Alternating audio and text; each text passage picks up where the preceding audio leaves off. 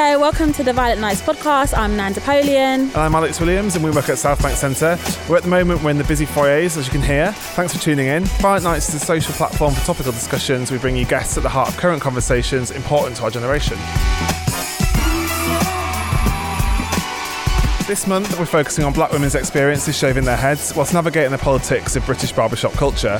This event was created by artist Ruth Sutoyé and hosted by journalist and producer Chanté Joseph. I shaved my hair like a year ago and I have had like a turbulent time, to put it lightly, with barbers. Panelists include barber and academic Candace Skelton. I used to find going to barbershops like so awkward. I think the first time I cut my hair, I cut it myself.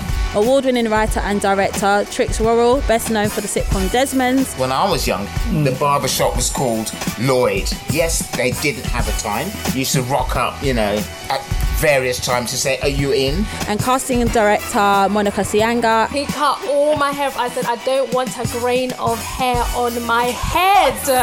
And barber and owner of SliderCuts, Mark Maciver. I think this is a vital part of the community because yeah. everybody is there and what you do with it is the important thing.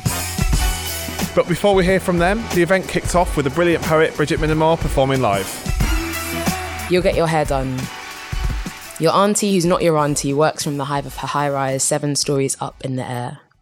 The lifts around here are always broken, so you climb one step, two step, leap to avoid a puddle of piss, four step, five step, six step, maneuver around the boys who have colonized this stairwell, eight step, nine step, land on the tenth.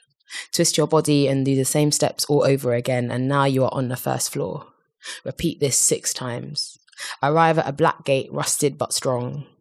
Ball your fist and knock through the gap you find between two wrought strips of iron. Wait for the door to swing open away from your body. Wait for the gate to swing open into your face. Look at the child who has been sent to open both door and gate and step inside. Time passes. Your auntie who's not your auntie is perched on the edge of a wooden hardback chair. She speaks into her mobile phone, this crack screen linked to back home, resting taut between her chin and collarbone. Aunties round here like to multitask. Aunties round here like to talk. She speaks a language you only half understand, or she speaks a language you don't understand at all, or she speaks a pidgin hybrid you understand more the more you listen to it.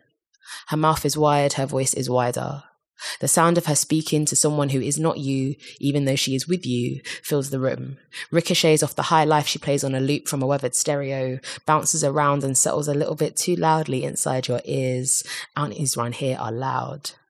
You are sitting cross legged on a frayed pattern cushion, bum sore, legs cramped, mind resigned. Your back is a solid mass against the warmth of her crotch. You and this woman have become so close you are now the same person, perhaps both machine and its end product. Your neck rests taut between her knees, your head periodically pulled from side to side as she braids each weft of hair. Right hand, thumb, and middle finger slip the strands together, index hooks underneath, wrist turns and pull the hair under, never over. Left hand and left fingers join in to mirror those movements, and now she has begun. It's taken a few hours.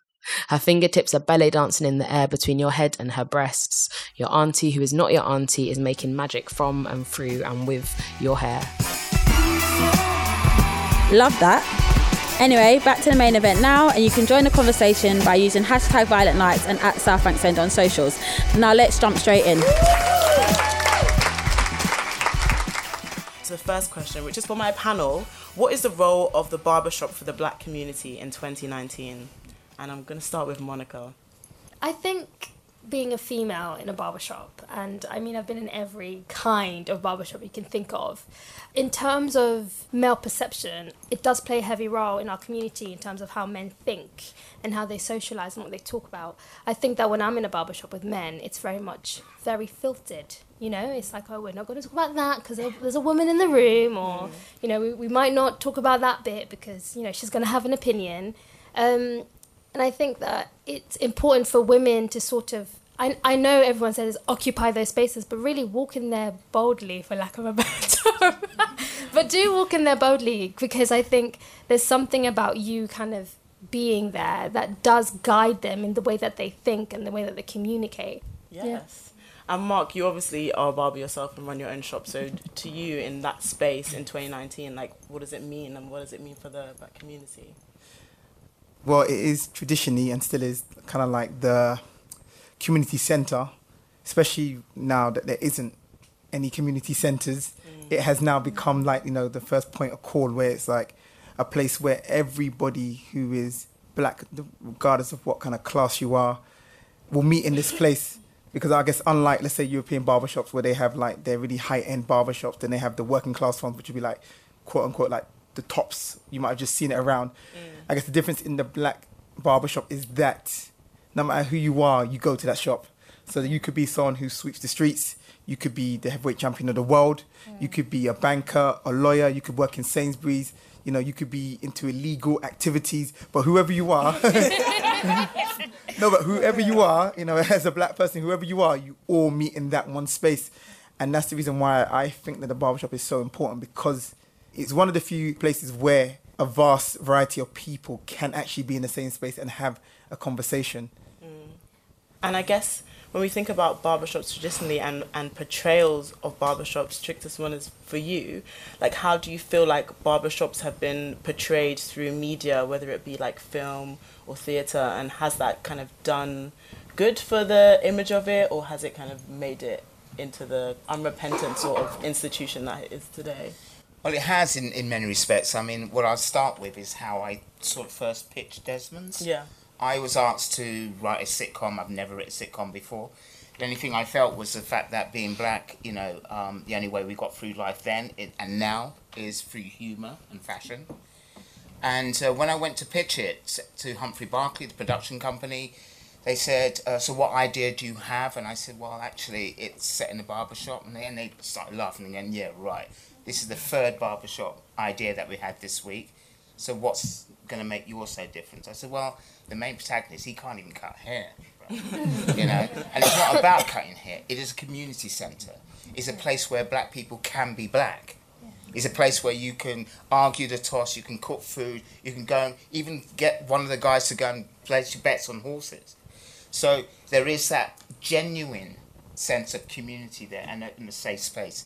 And Candace, so you have recently started doing barbering for yourself. What is it that made you want to do that? Um, so I I'm, I used to be bald myself, um, and I used to find going to the barbershop like so awkward. Like even from the beginning, I'd get a friend to come with me, or like yeah, I wouldn't go on my own, and I'd, I'd long it out as long as possible until my hair was like crying for a haircut. then I'd go. I went to the barbershop like three times, and then I was like, okay, this is not for me. I'm just gonna learn how to cut my hair myself. Bought some clippers and then maintained it myself. But uh, more like I think it was more talking to other other bold women and like hearing like stories like over and over again that made me realize okay this is not like isolated incidents this is like a trend so so many bold women experience the same things in barbershops so clearly there's a problem here And Monica, what are some of your experiences in those spaces? Oh my god, where do I where do I begin? Um, so I went into this barbershop and I was like, I'm in love. I just found the girl of my dreams. Like, we're gonna get married. That's lesbians. We're gonna get married. I was like, we're having ten kids. Like, it's about to be on. I mean, two women, we can both get pregnant. So I went, I went to the barber shop. And I was like in my love zone, like I was like, yes, this is my life partner. So I went in there and there was like loads of guys and they were watching football and carnival was on. And um, then for some reason, because I had been going to this barber for a while now, so it wasn't, he didn't not know me. And then he's like, oh, you know, what are you doing this evening? I said, oh, I'm going to chill. He goes, oh, you're not coming carnival? And I said, carnival's not my thing, by the way. So I was like, oh, but my girlfriend's going to go. And then he was like, oh, your friend. I said, girlfriend? And he was like, that's not a real thing. Like, that's fine. You can bring her along. I said, um, I said, with all due respect, like, that's my sexuality and I love this woman. And I don't think you should disrespect me that way because that's somebody, if it was a man, you wouldn't feel this way. But he's like, but it's not. And that's the point. So that was awkward for me. And um, we had a conversation anyway with all the guys in the room. And they were like, yeah, I don't ever feel threatened if I want to move to a woman and she's in a relationship with another woman. That's not a real threat. I was fuming. But I think I realize now that when I walk into barbershops, the sad thing about it is I can't start a conversation. Do you know what I mean? I have to wait and hear how my barber is like before I can even start talking. Ruth, I want to bring you in on this as well. And I kind of want to talk about the ways that black women when they shave their hair how it's either oh did your boyfriend just break up with you that's why you shaved your hair or are you a lesbian that's why you shaved your hair Yeah. and like where is it that these ideas come from and, and what are the perceptions of black women who kind of have shaved heads from your experience of talking to all of these people and interviewing them and whatnot For some straight women, they've been like bamboozled by the fact that loads of people are like, "Are you gay?" Um, and I think for some of the other women, it was how their families responded. I remember Louise saying, you know, it was a bonding moment for her and her dad, and her dad like started barbing her hair, you know, and that was like one of the really like beautiful narratives that came out of it. Some people's friends, again, being like, so you've always given me these kind of like gay vibes, like, so now like, are you are you really gay now? Now that you cut your hair, or also this thing of you're bold, so you're edgy, you know, mm. and or you know you're fiery or you're like can't I just be like mediocre black girl with a bald head and just be living my life? Do you know what I mean? It's not everyday black excellence. Do you get what I'm saying? Yeah, like, yeah, of course. and it's not every day be the face of something. Sometimes Right. we just want to navigate, go to work, go to sleep, and be mediocre. Like you know, in my most recent role, so I, I work in the corporate world, yeah, and um, my CEO touched my head. Like on my first day, I heard that gasp. That was my whole spirit, yeah. and like I'm from Hackney, so you know reflex is natural. Do you get what I mean? Like, and I could have definitely got fired that day. And it was really mad because it was like, in what world would I just go up to somebody's head and say, "Hello, hi, I really like your head." Do you get what I'm saying? no, it's so weird. there's this conversation of privilege. There's this conversation of the lack of autonomy. There's this conversation of what. Like what actually? Like what is this? This is madness. Like I, I wouldn't even do it to someone I know. Hi again, hope you're enjoying the podcast. If you are, we'll tell you later about our upcoming and free podcast making course so that you could be creating one of these next year. So backstage, we chatted to Trix, Bridget, and Monica, where we first asked Trix if he's seen conversations change in barbershop culture. Yes, it has, and I've seen that through my children too. Because um, when I've gone to get my haircut, and they've been with me, and they're going to get their haircut, them hearing older black men talking, they found it really weird and slightly empowering too, and found the whole situation amazing because you know they seldom will they be in a space where two gen- or three generations of black men can talk and be open and frank and candid, which is what barbers are about, really. I think a big part of the conversation around barbershops also has to include uh, conversations around black women hairdressers and the differences and similarities between those two separate spaces. One traditionally a female quote unquote space, one traditionally a quote unquote male space. Uh, you know, my aunt is one of the first black hairdressers to have her own shop in, in, in Scotland, in Glasgow.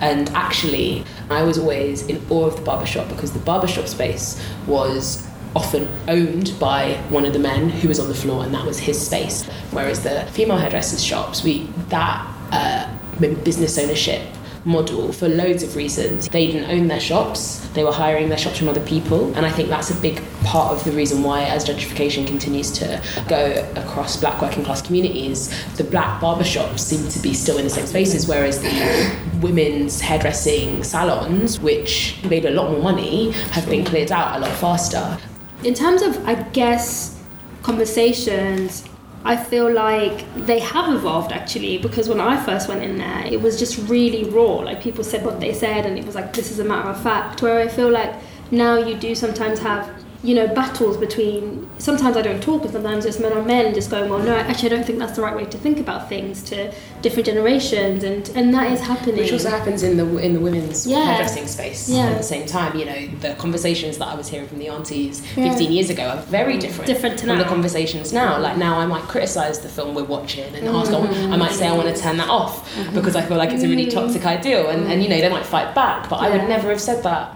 Years 15 ago. years ago if i didn't like the style i was getting i would I would Sit just there. sit there. yeah, I would. I would sometimes like wait for my undercut to grow out because I wouldn't want them to comment on it, like in their mm. perceptions. And so, I think it's a positive thing. Yeah. I think actually it's just yeah, things are changing. Mm.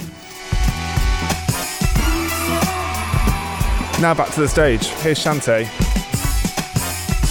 before we kind of go on to like I guess solutions and next steps and stuff like that, I'm keen to like I guess put it to you guys to see what your experiences were like cutting your hair, why you cut your hair, how people perceived you.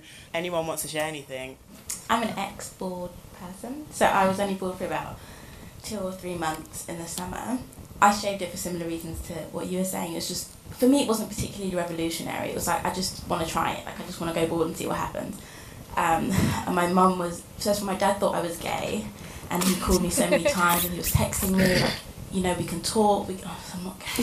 Even if I was, it's not an issue. But the main story that I wanted to tell was I was in Romania at the security desk, like border control, and in my passport I have hair, but in real life I was bald. And he was looking at me and looking at my passport and looking at me and looking at the passport. And he was like, "Why did you shave your hair off?" And I was like, quite bubbly. I was like, "Oh, I just felt like it, you know, like you know, it was liberating for me." And when he was said, "You can't come back to this country unless you have hair," Oh, what? and then I was like, what? I didn't know if it was a joke. So I was kind of like just l- looking at him, and he was like, "I'm not, I'm not joking. I'll call security." And then, he, and then he puts his hand on the phone, and I'm like, "I don't know." it was. And then I was like, "Oh, okay." Like no. um, and he was just like, "If you dare to try to come back to this country again with hair when you see me, I'm not letting you in." And I was like, "Wow, okay." So yeah, that was probably my favorite. Oh my favorite. God. That was crazy. Thank you for sharing. Okay, so wow, thank you for all these stories. Mark, coming back to you because you've been you've been sitting patiently like wow. Um, I'm listening. So who's, you run a barbershop. You are a barber. Hmm. Whose responsibility is it to call out this culture in barbershops? The owner of the barbershop. Yeah. Yeah. Well, yeah, the owner of the barbershop sets the precedent of how the environment is, or the owner of the barbershop should. In history, I guess in the past, it hasn't really had structure, the black barbershop. So I think we're in a place now where it's starting to gain a lot more structure, and that is through different businesses. I'd say mine being one of them. The barbershop just understanding they are business, and owners just understanding actually you need to create a structure and a code of conduct. What is acceptable, what is not acceptable, down to whatever you think a business should be. Obviously, I can't directly tell each owner that it should be exactly like this or exactly like this or like how it is in my shop. But you need to actually have an understanding of how do you actually want it to be. Like when I started doing my business talks, the first thing I used to get people to say all the time was just say I am a business because I just felt like not bashing on our people, I just felt like genuine black communities, they weren't running businesses as businesses and they had this kind of attitude. It just little things like, you know, um opening times. Listen, my brother, he comes when the wind blows him. That's when he decides to open. you know. And but what's funny is I remember being in a shop I used to work in, and I remember saying, having barbers who were who I was t- constantly telling them, you need to have opening times, opening. And I wasn't the owner, but I said you need to have opening and closing times. And that was the point when it hit me. Oh, that's what it is. You don't think you're a business.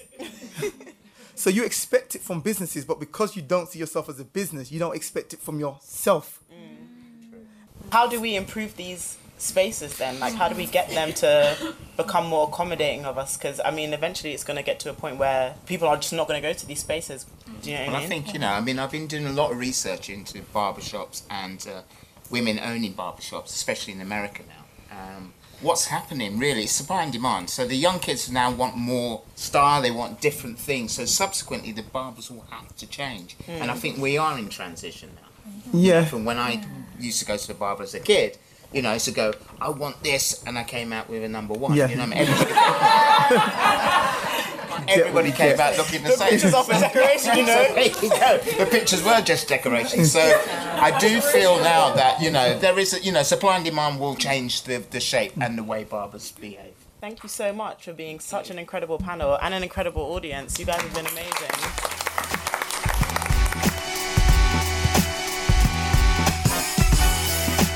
Yeah, I thought it was a really good event. I think it's really important for the South Bank to put things like this on. Yeah, really informative. It was a great mix of like different ages here as well. And also hearing from a black man that owns a barbershop, that's quite comforting to know that there are barbershops out there that you can go to and just feel comfortable. And I also like the fact that there were like men in the room actually. I think that kind of added uh, interesting level to it. Definitely. I feel like there were a lot of nuances as well that I didn't actually realise that I had experienced but hadn't really thought much of it.